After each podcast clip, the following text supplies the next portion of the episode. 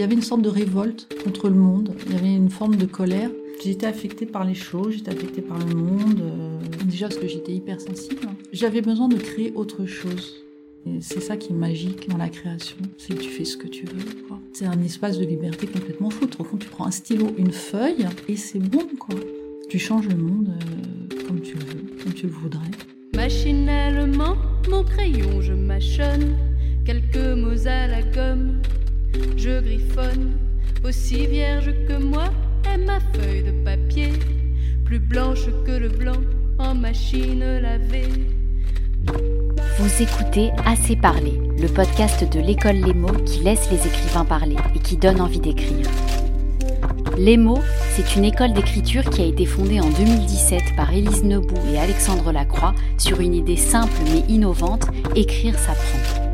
Des écrivains majeurs de la scène littéraire actuelle y accompagnent tous ceux qui veulent un cadre pour travailler leurs plumes et aboutir leurs manuscrits. Aujourd'hui, je rencontre Claudine Londres et je poursuis avec elle un nouveau cycle pour ce podcast où j'interroge non plus seulement ceux qui animent les ateliers, mais aussi ceux qui y participent et qui ont réussi à publier leur premier livre. Claudine Londres écrit des poésies depuis son enfance et le défi pour elle, c'était d'abord de faire lire à d'autres ses écrits et ensuite d'inventer une longue histoire qui dépasse en tout cas les quelques vers. Elle a suivi des dizaines d'ateliers d'écriture, d'abord municipaux, puis à l'école Les Mots, et a participé à La Rencontre, une initiative mise en place par l'école Les Mots pour présenter les aspirants écrivains les plus investis comme elle à rencontrer des éditeurs. Après toutes ces aventures, et grâce à ses démarches personnelles, Claudine Londres a reçu les trois lettres d'or, un oui, de la part des éditions du Seuil, qui ont publié son premier roman en mars 2020, L'ombre de ma mère. Défi relevé. Quelques mots pour me présenter. Je m'appelle Lorraine Malka, je suis journaliste, autrice indépendante et passionnée par les questions que l'on ne pose pas assez aux écrivains, à savoir comment écrivent-ils, à partir de quels matériaux, de quelle palette de mots et quels doutes traversent-ils lorsque s'en mêlent leurs fils ou leurs pinceaux. Excusez-moi, c'est pas le bâtiment G2 celui-là par hasard. En arrivant chez Claudine Londres, je m'attendais à découvrir un atelier d'artistes. Plasticienne et poète, qui sculpte les mots comme de l'argile, elle a préféré me recevoir dans un lieu neutre et provisoire où elle est restée pendant le confinement. Les meubles, les objets, ici, rien ne lui appartient. Rien à part quand même une bonne centaine de livres qui ne la quittent jamais, et aussi un grand casier en plastique rempli de feuilles volantes et de carnets, son trésor. En nous accueillant ici, Claudine Londres annonce la couleur. J'aime pas trop parler euh, de mon intimité. Tu vois, en fait, euh, c'est gênant, mais c'est comme ça. En fait, je suis un peu. euh, je peux être assez bizarre là-dessus. Elle ne nous parlera pas d'elle, restera même discrète sur ses pratiques artistiques. Elle parlera des autres de toutes les rencontres qui la composent et qui l'inspirent.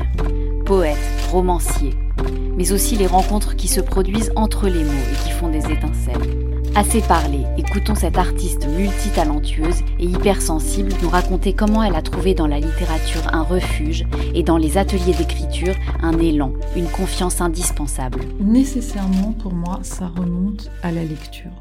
C'est absolument lié à ça.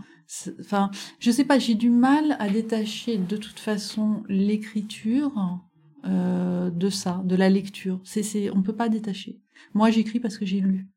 C'est pas possible autrement. Et tu te rappelles de, des premières lectures qu'on a pu te faire? Les premières lectures euh, qu'on a pu me faire, c'était forcément des contes. Je me rappelle de Barbe Bleue. Je trouvais très traumatisant. En fait, tu vois, toutes mes lectures d'enfance sont restées très fortes en moi, très vivantes. Après les livres pour enfants, il y avait les petits romans. Par exemple, il y avait Fantomette. Fifi Brin d'Acier, c'est un peu avant Fantomette. C'est- Ça, c'est des lectures importantes quand t'es une fille. Parce que c'est des exemples très positifs. Après, tu vois, quand je parle aussi de révolte, je me rappelle d'avoir lu euh, Le Baron Perché d'Italo Calvino. C'est merveilleux, c'est merveilleux pour les enfants de dire ça. Un petit garçon qui se révolte contre son père, qui monte dans un arbre, et qui dit je ne redescendrai plus.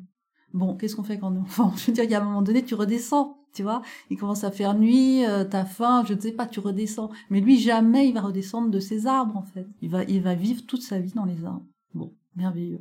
Ça, c'est des lectures que j'ai fait plus euh, au collège ou au lycée. C'est très important, en fait, qu'on nous donne des livres à lire. Ça te reste pour toujours. Moi, je me rappelle encore de la bibliothécaire qui s'appelait Marton, avec qui j'avais des discussions, qui me conseillait des bouquins, parfois euh, un peu, un peu trop difficiles pour mon âge, tu vois?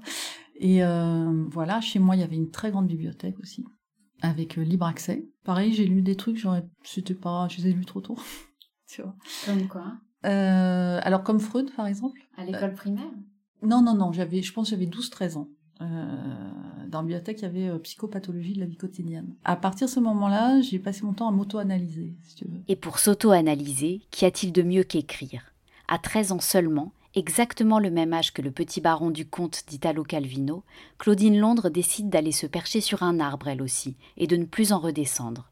L'arbre qu'elle choisit, c'est celui de la poésie. Très tôt, je me suis dit que j'écrirais. Vraiment très tôt, vers 13 ans. Je ne sais pas pourquoi c'était une évidence, ça m'est tombé dessus. Et euh, je me rappelle que justement, vers cet âge-là, j'ai commencé à écrire un roman. Et je me suis tout de suite rendu compte que je n'aimais pas d'écrire. Ça ne m'intéressait absolument pas de faire des descriptions. Et donc je me suis arrêtée. Parce que je ne savais pas comment faire un roman sans intégrer des descriptions tu vois, à 13 ans, parce que déjà plus tard, c'est très difficile de trouver. Donc je me suis arrêtée et je me suis dit, euh, moi, ce sera la poésie. J'ai un amour très très profond de la poésie. C'est ce qui me correspond euh, le mieux, je pense. Moi, tout ce qui m'intéresse, en fait, c'est de mettre des mots ensemble. Et ça, c'est la base, quoi. C'est pas, je suis pas quelqu'un qui au départ voulait raconter des histoires, même si j'adore les histoires. Ça n'a jamais été euh, mon but, en fait. Mon but premier, ça a été, c'est mon amour pour les mots, en fait. Et de, de, tu vois, de rapprocher deux mots qui n'ont rien à voir ensemble et que ça produise une étincelle. À force de mettre les mots ensemble, comme elle le fait avec les tissus ou les couleurs lorsqu'elle se met à coudre, à sculpter ou à peindre pour ses pièces artistiques, Claudine Londres a fini par tisser des histoires, des vrais. Mais avant cela, il lui a fallu vaincre une forme de timidité pour toquer aux portes des ateliers d'écriture. Donc les premiers ateliers que j'ai faits, euh, j'ai commencé, il y en avait euh, dans ces centres d'animation, euh, la ville de Paris. D'abord, ce qui était nouveau, c'était de lire ton texte à haute voix devant euh, plusieurs personnes. Ça peut être quand même 8 à 10 personnes, c'est très particulier au début. Pour moi, c'était très impudique, c'est impressionnant, mais d'ailleurs tu le vois, hein, pour tout le monde au départ, c'est pas facile en fait. C'est pas facile parce que tu as l'impression de te mettre à nu. C'est pas facile d'être nu devant les autres. Alors j'ai quand même j'ai progressé parce qu'en fait au début, euh, franchement, j'écrivais trois lignes parce que je polissais tellement les phrases. Je voulais tellement que les phrases euh, aient quelque chose de particulier, euh, qu'elles soient pas trop plates. Euh, je me censurais beaucoup en vérité. Et donc après j'ai appris à me détendre, heureusement. Donc à pouvoir écrire de plus en plus. Et un jour je me suis inscrite à un atelier de nouvelles et ça, ça a été une absolue révélation. D'abord, la personne qui animait ces ateliers était vraiment géniale. D'ailleurs, c'est une écrivaine s'appelle Emmanuel Favier. Et c'était vraiment passionnant, quoi. C'était super intelligent, ces consignes, c'était super stimulant, enfin, ça a été une révélation. Donc j'ai écrit euh, ma première nouvelle, j'étais étonnée, en fait, de pouvoir le faire, de un. De deux, j'étais étonnée, parce que je me suis, tu vois, de pouvoir, en fait, faire passer de la poésie dans une histoire. D'avoir des tournures de phrases où, ouais, quand même, ça me plaisait, en vérité. Tout en racontant, tout en ayant la contrainte de raconter une histoire. Donc, euh, bah, donc j'en ai écrit plusieurs comme ça et euh, en y trouvant du plaisir. Donc c'était vraiment une révélation. Je me suis dit, ah bah oui, en effet, je peux écrire autre chose que de la poésie, en vérité. Forte de cette révélation, Claudine Londres ne reste pas sur ses acquis et décide de sortir une fois de plus de sa zone de confort, en s'inscrivant dans une nouvelle école qui annonçait son ouverture ce jour-là, l'école Les Mots. Et pas à n'importe quel atelier, celui de l'écrivaine Chloé Delhomme, qui proposait une thématique très corsée pour Claudine Londres. J'étais toujours à la recherche en fait de choses nouvelles et quand j'ai vu les mots, j'ai trouvé que c'était franchement euh, passionnant parce que c'était des écrivains, euh, c'était des écrivains reconnus qui donnaient euh, ces ateliers, c'était assez excitant franchement. mon premier atelier étant avec Chloé Delhomme, son atelier c'était évidemment sur l'autofiction. Bon, moi l'autofiction, parler de moi, c'est tout ce que je déteste. Mais comme j'avais lu Chloé et que c'est quelqu'un de brillant, de brillantissime, je me suis dit, bah c'est pas grave. Je vais y aller. Et euh, je me rappelle, euh, le premier exercice, j'ai complètement feinté, quoi. Il était hors de question que je parle de moi. Qu'est-ce que c'était ce premier exercice? Alors attends, ce premier exercice, si je m'en souviens bien, c'était de raconter euh, dix souvenirs. Et comment t'as fait pour feinter alors? Euh, je, suis, euh, je suis partie en disant par exemple euh, que quand j'habitais sur la planète Mars, blablabla, où je, je, faisais des choses qui n'avaient ni queue ni tête, qui n'avaient aucun sens, qui n'étaient pas du tout liées à des souvenirs plausibles. Après avoir feinté Chloé Delhomme par ce nouveau super pouvoir qu'elle ne pensait pas posséder, à savoir l'imagination, Claudine Londres a voulu s'essayer à d'autres ateliers. Et comme à chaque fois, elle n'a pas choisi la facilité. J'ai fait plusieurs ateliers avec Olivia Elkaïm, euh, qui est quelqu'un que j'aime vraiment bien et c'est assez amusant parce que dans ces ateliers, on pleure. Voilà. C'est un des rares ateliers à l'école des mots où, quoi qu'il arrive, euh, les gens vont pleurer. C'est très drôle. Alors après, moi, elle aborde des thèmes comme la maternité ou le deuil, ou mais même moi, j'avais fait euh, un atelier où il fallait écrire une nouvelle et il n'y avait pas de quoi pleurer, franchement. Euh, mais il y avait toujours un moment où euh, quelqu'un, quelqu'un était super ému en lisant son texte et, et, tout le monde, du coup, tout le monde avait les larmes aux yeux. Enfin, c'est drôle quoi. Si vous voulez pleurer, faites, faites un atelier d'Olivia Elkaïm. Donc c'est des thématiques intimes aussi alors? Oui, ça a été Ça a été, mais je, je, je ne l'aborde jamais frontalement, en fait. Hein. Je prends toujours des, des, chemins de traverse. Et tu pleures quand même euh, Oui, ça, alors oui, oui, oui, ça m'est arrivé une fois, euh, où j'ai eu les larmes aux yeux, et alors, bah, c'est ça c'est étonnant quoi. C'est je ne sais pas pourquoi parce que la phrase n'était pas émouvante. Je ne sais absolument pas ce que ça a touché en moi. Mais ça me fait penser au fait que la lecture l'écriture on a un rapport euh, charnel à ça. C'est quand même euh, assez fou ce que le langage nous fait euh, tu peux avoir la chair de poule tu peux rire mais tu peux pleurer tu peux est-ce que je peux te lire quelque chose? Bien sûr. Voilà. C'est un passage où l'héroïne mange du jambon. Attends c'est quel livre Ah donc c'est euh, Ronce Rose d'Éric Chevillard, qui est un livre euh, vraiment magnifique. C'est une petite fille qui raconte, qui écrit dans son carnet. ça qui est génial. Ça a de l'importance le fait euh, qu'elle écrive. Elle, a une réflexion aussi sur, sur l'écriture. Alors je te lis. J'ai été manger une tranche de jambon et boire un verre d'eau. Puis je me suis couchée sans me brosser les dents. J'ai dormi, ça va vite. Je suis réveillée déjà. La lumière du matin était allumée. Je suis retournée à la cuisine boire un verre de lait cette fois avec une autre tranche de jambon. Mais j'ai changé de soquette et de culotte. Je sais bien que là je suis moins passionnante, mais c'est pour qu'on comprenne que j'ai mis un moment avant de me rendre compte que Mâchefer n'était pas rentré. Mâchefer c'est son père. Euh, ça m'a fait pleurer en fait ce passage. Tu vois comme les choses sont étranges. Tu vois, ça me met les larmes aux yeux, c'est juste complètement fou en fait. C'est toute la, la fragilité de l'enfance en fait. C'est hyper touchant pour moi, que ce soit l'écriture ou la lecture ça nous révèle un tout petit bout euh, de l'Atlantide qui est en nous. Pourquoi certaines choses te font pleurer, mais qui viennent de... Tu ne sais pas d'où, en fait. Toute notre vie, on est régi comme ça par un fleuve souterrain. On s'échappe à soi-même. On n'a pas, on n'a pas les ressorts, on n'a pas les explications. C'est très surprenant. Ben justement, euh, moi, ça m'est arrivé que je lis un texte et que les gens aient les larmes aux yeux. Là, tu vois, t'es dépassé, quoi. Euh, ou que les gens rient. Le fait d'être confronté, euh, de voir l'effet tout de suite d'un texte que tu lis, tu vois en direct ce que tes textes produisent sur les autres, et en fait ça, ça t'étonne. Et euh, moi je dois beaucoup en fait aux, aux participants, aux écrivains aussi, parce qu'ils m'ont fait un retour positif sur mes textes. Certains d'entre eux m'ont dit il faut que tu publies. Donc je me suis dit ah ouais d'accord bon bah, il faut que je publie mais donc qu'est-ce que qu'est-ce qu'on qu'est-ce que je vais publier? Je vais publier je vais pas publier la poésie et c'est là où je me suis dit je vais écrire un roman. Et d'ailleurs euh, Olivia me l'avait dit aussi. Elle m'avait dit euh, tu dois écrire un roman, tu peux pas en faire l'économie pour euh, publier.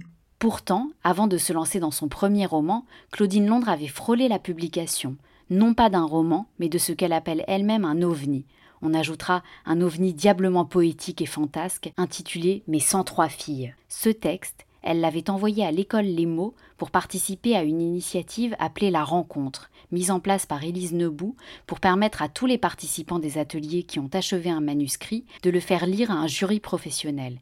Tous ont reçu un retour de lecture détaillé et 23 d'entre eux, parmi lesquels Claudine Londres, ont été sélectionnés pour être présentés à des éditeurs. La rencontre, effectivement, qui est organisée par les mots, jusqu'au dernier moment, j'ai pas du tout pensé à y participer. Alors, je ne sais pas euh, ce qui m'a décidé, enfin, grand bien m'en a pris, mais je, je, sais pas pourquoi j'ai changé d'avis, finalement, j'ai dû me dire, bon, c'est pas grave, en fait, j'ai rien à perdre. Donc voilà, ça s'est très bien passé pour moi, parce que j'ai été sélectionnée. Donc euh, même si ce n'était pas un roman, c'était... Euh, voilà, non mais c'est ça, tu vois, c'est ça qui m'a étonnée en fait. Et donc en fait, tu sais, t'étais lu euh, au départ par deux lecteurs. Et moi, il y a une personne à qui ça avait beaucoup plu et une autre qui avait détesté.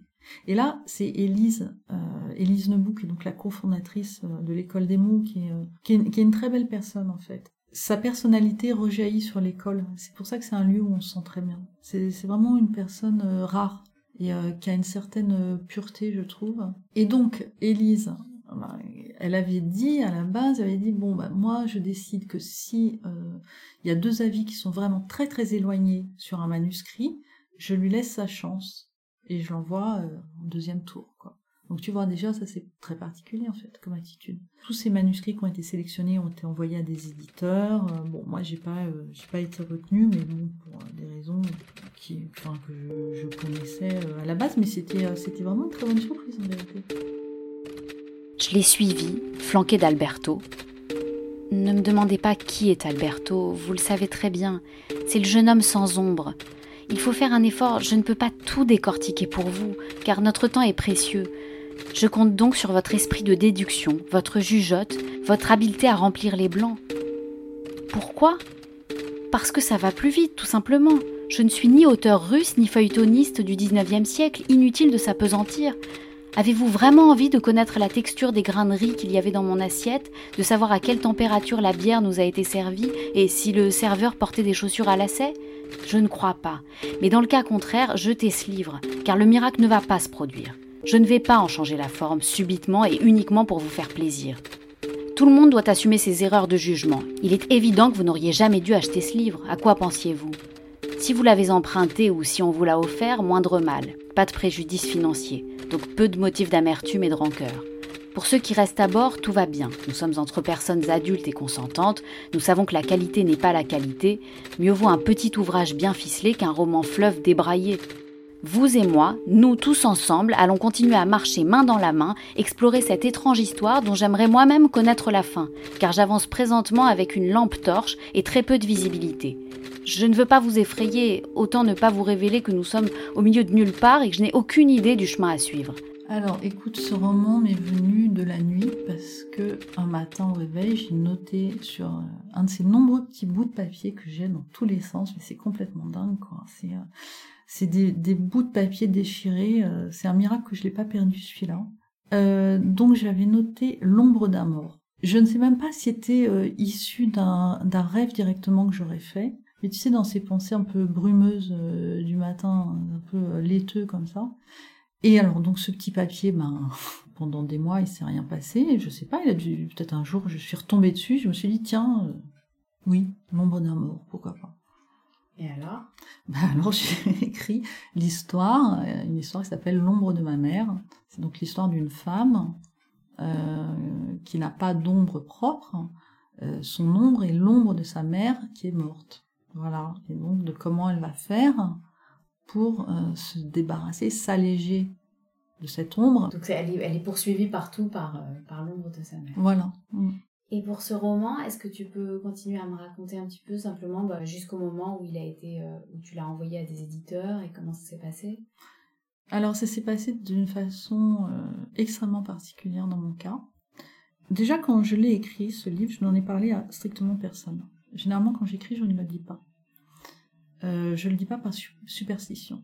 Parce que l'écriture, c'est très fragile, que quand on commence un manuscrit, on n'est jamais sûr de le finir. En tout cas, moi, en ce qui me concerne, c'est certain. Euh, donc, j'en ai parlé à personne. Euh, une fois euh, que ça a été fini, déjà, je me suis demandé si j'étais pas folle, tu vois Parce qu'en fait, j'en avais parlé à personne. Personne n'avait lu ne serait-ce que, que trois lignes de ce texte. Voilà, je, trouve que ça peut être assez dangereux d'être immergé dans l'écriture. Moi, j'ai toujours eu des moments comme ça quand j'étais très profondément dans l'écriture où tu, euh, tu quittes un peu la rive hein, quand même. Première chose, c'est que je l'ai fait lire à une très bonne amie à moi qui est une, qui est une très bonne lectrice. Voilà, parce que mon idée c'était quand même de le passer à Chloé Delhomme pour lui demander son avis, mais je ne voulais pas lui passer quelque chose. C'était, je ne savais absolument pas quoi penser de ce manuscrit, quoi. Ça pu aussi bien être complètement nul et non avenu. Bon, donc cette amie euh, m'a rassurée. Du coup, ben, je l'ai passé à Chloé en lui disant, euh, écoute, euh, voilà, j'aimerais avoir ton avis. Et je m'attendais euh, à n'importe quel retour. Hein. Elle aurait pu me dire, écoute, écoute, c'est vraiment pas ça là. C'est vraiment c'est n'importe quoi. Et en fait, c'est pas ça qui s'est passé. C'est que ça lui a plu. Et comme elle était, elle venait d'intégrer le comité de lecture du Seuil, elle l'a présenté au Seuil et ça a été accepté. Elle a été un accélérateur incroyable, quoi. Parce qu'en fait, en trois semaines, c'était réglé. Trois semaines Ouais, trois semaines. C'est, c'est juste complètement fou. En fait, euh, moi, j'étais très choquée. Hein. J'étais très choquée. C'était très étonnant. quoi. Aujourd'hui, ce type de petit miracle se produit de plus en plus souvent à l'école Lemo, puisque depuis l'été 2020, un vrai service des manuscrits a été mis en place au sein de l'école pour permettre à tous les aspirants écrivains d'envoyer leurs manuscrits et d'être lus par un comité de lecteurs professionnels. Là aussi, chaque participant reçoit une note de lecture personnalisée et quelques-uns sont triés sur le volet pour être envoyés à un jury composé de Chloé Delhomme, Vanessa Caffin, Denis Gombert, d'Élise Nebou et d'Alexandre Lacroix. Le but, bien sûr, accomplir cette fameuse rencontre entre l'éditeur et l'écrivain pour publier un premier livre et plus si affinité. Pour Claudine Londres, le petit deuxième ne devrait pas tarder. Alors j'ai commencé à y penser. Oui, j'y pense. En fait, je cherche une solution euh, pour que ce roman fasse langue avant tout. Parce que j'ai l'histoire en tête. Alors, en fait, j'ai une image qui est très fort pour moi. Euh, je ne sais pas dans quelle mesure on peut écrire 150 euh, pages à partir d'une image, même si elle est très forte. donc ben, là, je, je, cherche, je réfléchis. voilà, je réfléchis. Tu pourrais en dire un petit peu plus sur cette image ou, Alors, en vérité, surtout pas. je peux pas t'en dire. En fait, déjà, à la base, je suis, tu vois, comme tu l'auras compris, je suis quelqu'un de très très secret. Et euh, pour moi, je, considère que euh, parler des choses qui sont très importantes pour toi, qui sont très profondes en toi, euh, les faire sortir dans le monde extérieur comme ça, ça t'appauvrit. Elles perdent de la force. Il faut rester avec cette chose en toi, très très serrée en toi, dans j'ai cette image que c'est à l'intérieur de toi, dans une sorte d'obscurité et si tu le mets euh, au grand jour, euh, c'est comme ça, ça va devenir de la fumée, ça va s'évaporer complètement. Et tu l'as déjà écrite cette image ou pour le moment c'est vraiment juste une image qui est serrée en toi je, Oui, je l'ai, je l'ai écrite, mais elle s'écrit en quelques mots. C'est toute la difficulté. D'accord. T'as pas encore noirci l'état de carnet. Non, non, parce qu'il faut, euh, il faut d'abord euh, trouver. Euh, si tu veux, c'est, toujours assez périlleux de, je dirais, de partir en chaussettes, quoi. Parce que si tu pars en chaussettes, tu vas t'arrêter au milieu du chemin, fort dépourvu il faut euh, bâtir un peu euh, la structure avant pour ne pas prendre ce risque. Mais c'est difficile d'ailleurs hein, parce que souvent on a l'impulsion, on a l'envie soudaine d'écrire, de se lancer. Mais euh, moi ça m'arrive, je me lance, mais sauf qu'au bout d'un moment, ben, je m'arrête, je m'arrête au milieu quoi. Hein. Est-ce que tu as prévu de faire d'autres ateliers d'écriture à l'école des mots? Pour le moment non, mais je suis absolument certaine que j'en ferai d'autres. Pour moi c'est super et je J'espère bien prendre des ateliers euh, jusqu'à la fin de mes jours. En me raccompagnant à la porte, Claudine Londres m'a offert un cadeau qu'elle avait soigneusement préparé pendant que je rangeais mes affaires et que je répondais à mon tour à ses questions sur mon rapport à l'écriture. Ce cadeau, c'était une enveloppe blanche entourée d'un ruban rouge dans laquelle elle avait glissé une cinquantaine de papiers découpés en petits rectangles qui contenaient chacun un mot. Une sorte de boîte magique dont elle se sert elle-même pour écrire. J'ai gardé ces mots bien serrés contre moi, et quand je les ai frottés les uns contre les autres, croyez-moi ou non, ils ont fait des étincelles. Pour venir jouer avec nous et chercher le feu de la poésie en frottant les mots les uns contre les autres, rendez-vous sur le site lesmots.co ou directement sur place aux 4 rue Dante à Paris. Si vous avez aimé cet épisode, abonnez-vous au podcast Assez parlé et aidez-nous à le faire connaître en laissant des commentaires et des étoiles.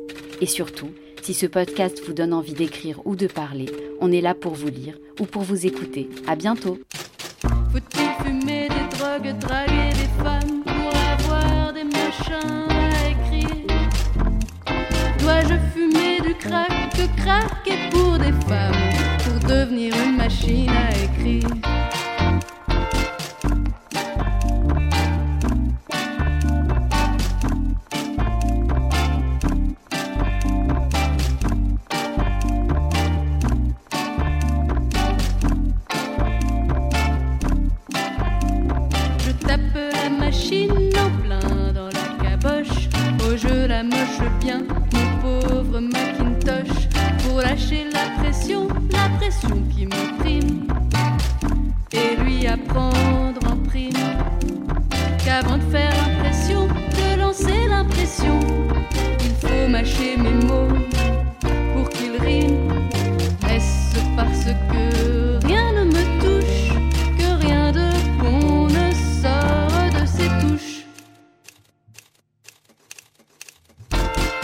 Faut-il fumer les drogues, draguer les femmes pour avoir des machins à écrire